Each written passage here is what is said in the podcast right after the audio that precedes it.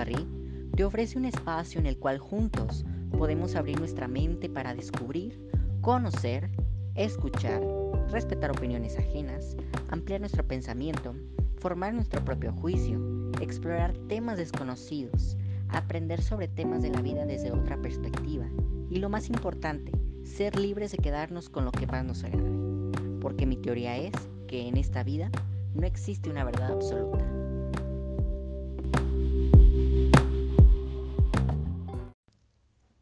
Bienvenidos sean a este primer episodio de Mi Ulibarri. Me llena de emoción presentarles a la invitada que tenemos el día de hoy. Ella es la licenciada en Psicología Fabiola Pérez. Y antes de cederle el micrófono para que la conozcan más, quiero platicarles que decidí que ella fuera la primera invitada a este programa, porque es una mujer que ha sido un gran apoyo para mí, ha sido como una luz en mi camino, una guía y una gran compañera. Tiene toda mi admiración y mi respeto. Así que bienvenida, Fabiola, te escuchamos. Sí, muchas gracias, eh, Fer, por, por invitarme a tu programa. Pues eh, qué bonita bienvenida, muchas gracias. Y pues un gusto estar contigo en, en todos estos procesos, en verdad me, me encanta lo que es la parte de terapia, me encanta lo que es la parte de todos estos procesos y llegar a un fin o llegar a unas metas, a unos objetivos de cada uno de mis pacientes. Entonces, qué más que estar contigo y que obviamente pues hemos notado muchos cambios y pues gracias por, por invitarme. Bien, eh, te platico un poquito sobre, sobre mí. Mi nombre, este, bueno, va a todos tus escuchas. Eh, mi nombre es eh, la licenciada Fabiola Pérez Horta. Soy eh, psicóloga clínica, egresada de la Universidad Tangamanga de aquí de San Luis Potosí. Eh, soy especialista en lo que es la parte de psicología laboral, me encanta el área de recursos humanos, eh, pero también soy egresada de la, de la parte clínica. Eh, dentro de lo que es el área de psicología, bueno, hay tres enfoques en lo que es clínica, educativa y eh, laboral. Entonces, soy muy afortunada y siempre lo digo que estoy eh, realizando los tres eh, enfoques en lo que es esta parte. Eh, de, de esta parte de psicología, ¿sale? Eh, me dedico a la docencia, soy docente también en la Universidad Tangamanga y bueno, doy eh, terapia, ter- es, proceso terapéutico, perdón, en lo que es la parte individual, ¿sale? Tanto adultos como adolescentes, entonces pues a eso me dedico, también soy, tengo un diplomado en lo que es la parte de psicoterapia corporal, que lo ocupo mucho en lo que es la parte de mis procesos y también la parte gestal. Entonces, me enfoco mucho en esas áreas y que eh, creo que es de mucho funcionamiento para los procesos clínicos, ¿vale? Entonces, bueno, no sé qué más pueda comentar, esa, esa soy yo y bueno, aquí estoy contigo. Muy bien, Fabiola, muchas gracias. El día de hoy vamos a presentarles un tema eh, que en lo personal me gusta mucho, que son los sistemas familiares. Y bueno, Fabiola, ¿nos podrás platicar un poquito en qué consisten y qué son los sistemas familiares, por favor? Claro, muy bien. Los sistemas familiares, bueno, pues básicamente son conjuntos de personas que obviamente estamos relacionadas eh, consanguíneamente, que obviamente es nuestra familia. Acuérdate que somos la parte del, del grupo primario de apoyo. Son la familia que obviamente tiene que estar en, en conjunto, puede ser familias pequeñas, puede ser familias grandes. Ahorita en la actualidad se están viendo familias muy pequeñas, que bueno, que son es papá, dos hijos o un hijo, ¿no? Entonces había antes en los antepasados, había que existían eh, familias muy, muy grandes. Entonces, eh, en específico un sistema familiar es la parte de un conjunto de personas que están eh, interactuando, tienen vínculos tanto de consanguíneos como emocionales, como físicos también. Entonces, obviamente todo esto conlleva a que estas partes o estos grupos primarios de apoyo, pues te eh, estén realizando o te, eh, ¿cómo les explico? Te estén monitoreando o eh, creando tu parte de personalidad.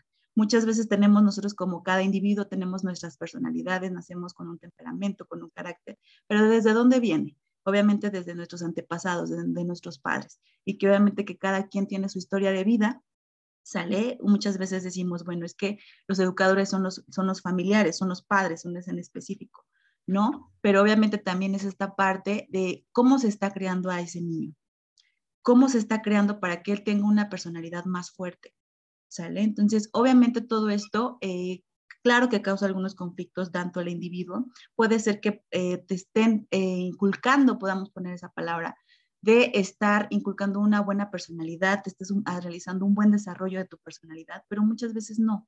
Entonces, eh, volvemos a lo mismo, los papás no sabemos, no tenemos y nadie nos ha dado una lista de cómo ser padres, ¿no? Entonces, obviamente todo esto cuesta trabajo, es mucha responsabilidad. Yo siempre he pensado que cuando quisieras tener un, un hijo o quisieras tener un, un hijo, prim- primero pregúntate, ¿cómo estás tú?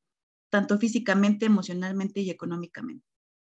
¿Sale? Tienes que preguntarte cómo puedes estar o no puedes estarlo dañando tú como padre por la situación que tú viviste en tu historia de familia, de tus antepasados, y que no vuelva a repetirse. Acuérdate de los patrones. Entonces, mucha, muchas veces volvemos a repetir patrones, y eso es lo que se busca, que cada individuo pueda romper un patrón, ¿sale? Tenemos como esta parte de todos, vuelvo a repetir, nuestros antepasados, nuestros antecedentes de su historia de vida. Vienen más historias de vida de, de ellos atrás, entonces, más lo que nosotros estamos viviendo con, con esta historia de, de actualidad y más lo que le vamos a dejar a nuestras nuevas generaciones. Entonces, sí es bien importante, y yo creo que yo recomiendo primeramente, si estás considerando tener un bebé, tener un hijo, primero verifícate cómo estás tú emocionalmente. Creo que es la parte y la pauta importante para no poder repetir patrones, porque claro, los sistemas familiares nos han vendido de que obviamente pues nosotros como mujeres nos tenemos que casar, eh, tenemos que crear una familia y ya. ¿Y qué más? O sea, nadie nos enseña a tener una buena salud mental, nadie nos enseña a tener una buena salud emocional. No se sabe y desde pequeñitos no lo enseñamos, ¿sale? Entonces, toda esta parte de sistemas familiares, eh, por eso causa tanto conflicto al individuo. Por eso a veces pueden ser dañinas los sistemas familiares, pero otras no. Pero la mayor parte sí puede causar daño. Entonces, hay que tener mucho cuidado, buscar como una, unas buenas bases. Si sabemos que podemos o que tenemos historia de vida o historia de familia que a lo mejor no puede ser tan grato para las nuevas generaciones, hay que verificarlo y empezar a analizar cuáles son mis problemas de antepasados. Entonces, todo esto es bien importante y creo que sí eh, lleva mucho de la mano con lo que es la parte del, del sistema familiar. Porque el sistema familiar siempre va a estar el núcleo, ese es, es el primer grupo de apoyo. Recuerda que tenemos muchos grupos de apoyos, el grupo secundario de apoyo, el terciario, que el secundario, bueno, viene siendo la escuela, ¿no? O los amigos, pero siempre, el prim, por eso es primero, porque es donde te basas, es donde te creas, es donde te crían, ¿no? Entonces los sistemas familiares de apoyo son de suma importancia para que el individuo pueda tener unas buenas relaciones interpersonales o no las pueda tener. Entonces, la familia es sí. de suma importancia, ¿sí? Y qué complicado es este, la parte en la que al momento de crecer te has dado cuenta que lo que traes eh, cargando tú eh, puede que sea resultado de lo que te inculcaron en casa, que los problemas actuales de, de una persona adulta este, sean derivados de eso. Claro. Yo creo que es muy importante también la parte en la que te empiezas a dar cuenta y quieres cambiarlo para mejorar, porque sabes que necesitas mejorar, que necesitas este, romper con esos patrones que no benefician actualmente en tu vida. Este, y tu familia no lo ve bien, porque claro. ha, ha sido un trabajo de, de nuestros antepasados. Entonces, eh, ¿qué, qué, qué, ¿qué podríamos hacer en esta parte? ¿Qué sería lo ideal para romper con esos patrones familiares que no nos benefician? Claro, sí, esa pregunta es muy importante porque, claro, primeramente hay que hacer conciencia, como tú lo comentas, o sea, decir uh-huh. qué es lo que, qué es lo que pasó, qué es lo que está pasando y qué es lo que no quiero repetir. Pero muchas veces se normaliza. Ay, bueno, pues es que mis papás se separaron, ¿no? Ay, es que mi papá esto, ay, es que vemos muchas situaciones ante la familia y que después nos damos cuenta que estamos haciendo lo mismo que nuestros papás o que nuestros abuelitos, ¿no? Entonces, primeramente hay que hacer conciencia y realmente decir, ¿quién soy yo? ¿Por qué estoy volviendo a repetir esta situación? ¿O por qué, si yo sé que se hicieron daño y que, y que se dañaron entre ellos mismos o, o individualmente, ¿no? Como lo quieras ver, yo no tengo por qué sufrir eso. No tengo por qué estar eh, volviendo a, a vivir esta situación que ellas vivieron. Y más en específico la, la parte femenina, ¿no? Que te vuelvo a mencionar, es como no, no lo han vendido mucho, de que la mujer en casa, de que la mujer tiene que estar, pues, a las órdenes del hombre, esta parte machista, esta cultura machista que en, el occid- en la parte occidental donde nosotros vivimos, se ve mucho. Entonces, ¿por qué tenemos que hacer eso? O sea, ¿por qué tenemos que seguir, tenem, ten, por qué como mujeres debemos estar en casa? Si también somos profesionales y podemos salir, podemos trabajar, podemos conjugar la parte, porque también, también traemos este instinto, no, no te voy a decir de que, ay, no, porque somos mujeres ya no vamos a hacer nada, no. Traemos este instinto maternal y de hogar. Pero una cosa es el instinto y una cosa es lo que te quieran inculcar la parte de la cultura o nuestras, volvemos a nuestra parte femenina, nuestros antepasados, nuestras relaciones familiares, ¿no? Entonces, obviamente todo esto, eh, vuelvo a mencionar, la estrategia que tú me comentas es hacer conciencia, y tanto hombres como mujeres, tampoco voy a decir como nada más nosotros mujeres tenemos que darnos cuenta, todos, porque la familia es un grupo, un trabajo en equipo, que todos se deben de estar apoyando en sí. Y si sabemos que algo está mal, negociarlo, porque eso es lo que se hace en un trabajo de equipo. Se negocia para llevarse a una conclusión o llevar a, un, a cabo algunos objetivos o algunas metas, ¿sale? Entonces, primeramente hay que verificarnos y pues claro, eh, siempre lo he mencionado, ir a proceso terapéutico. Eso sin duda, buscar un especialista de la salud mental, un especialista que te pueda apoyar, porque claro, no lo puedes trabajar solo. Tienes que ir de la mano con un profesional, con un especialista. Entonces, obviamente esto ayuda mucho y obviamente reencontrarnos con nuestro verdadero yo, con nuestro verdadero ser. Muy bien. Y ahorita, por ejemplo, estamos hablando de, de los sistemas familiares desde una parte individual, por así decirlo. Pero um, también quiero que nos platiques un poquito el conflicto que, que trae el formalizar ya con una pareja. Yo traigo mi propio sistema familiar y mi pareja trae su sistema familiar. Es un choque impresionante, claro, que puede resultar bueno y puede resultar malo. Entonces, claro, también platícanos esa parte de, de cómo este, poder um, hacer un propio sistema familiar, romper con el que ya traemos y claro, empezar uno nuevo, con nuestra nueva familia. Que, que las cosas negativas no... no invadan ese nuevo sistema familiar. Claro, sí, esto, esta parte también sí, sí es muy complicada, claro, en la parte de pareja, porque obviamente nosotros traemos nuestras, eh, pues ahora se puede nombrar cultura o nuestras ideas, nuestra ideología de nuestra parte familiar, de nuestro núcleo, núcleo familiar de apoyo, de nuestra familia, y obviamente viene otra persona muy distinta a ti, que obviamente él también trae su ideología, trae sus, sus costumbres, porque claro que también cada familia tiene sus costumbres distintas, y ahora sí pues acoplarse, acoplarse y adaptarse, que por eso muchas de las veces y muchas parejas no se adaptan, ¿no? Y que claro, cada quien tiene su temperamento, cada, cada, cada quien tiene su carácter. Entonces imagínate, si no se negocia, pues claro que ahí va a ser un choque de caracteres y de temperamentos, ¿no? Y que muchas veces...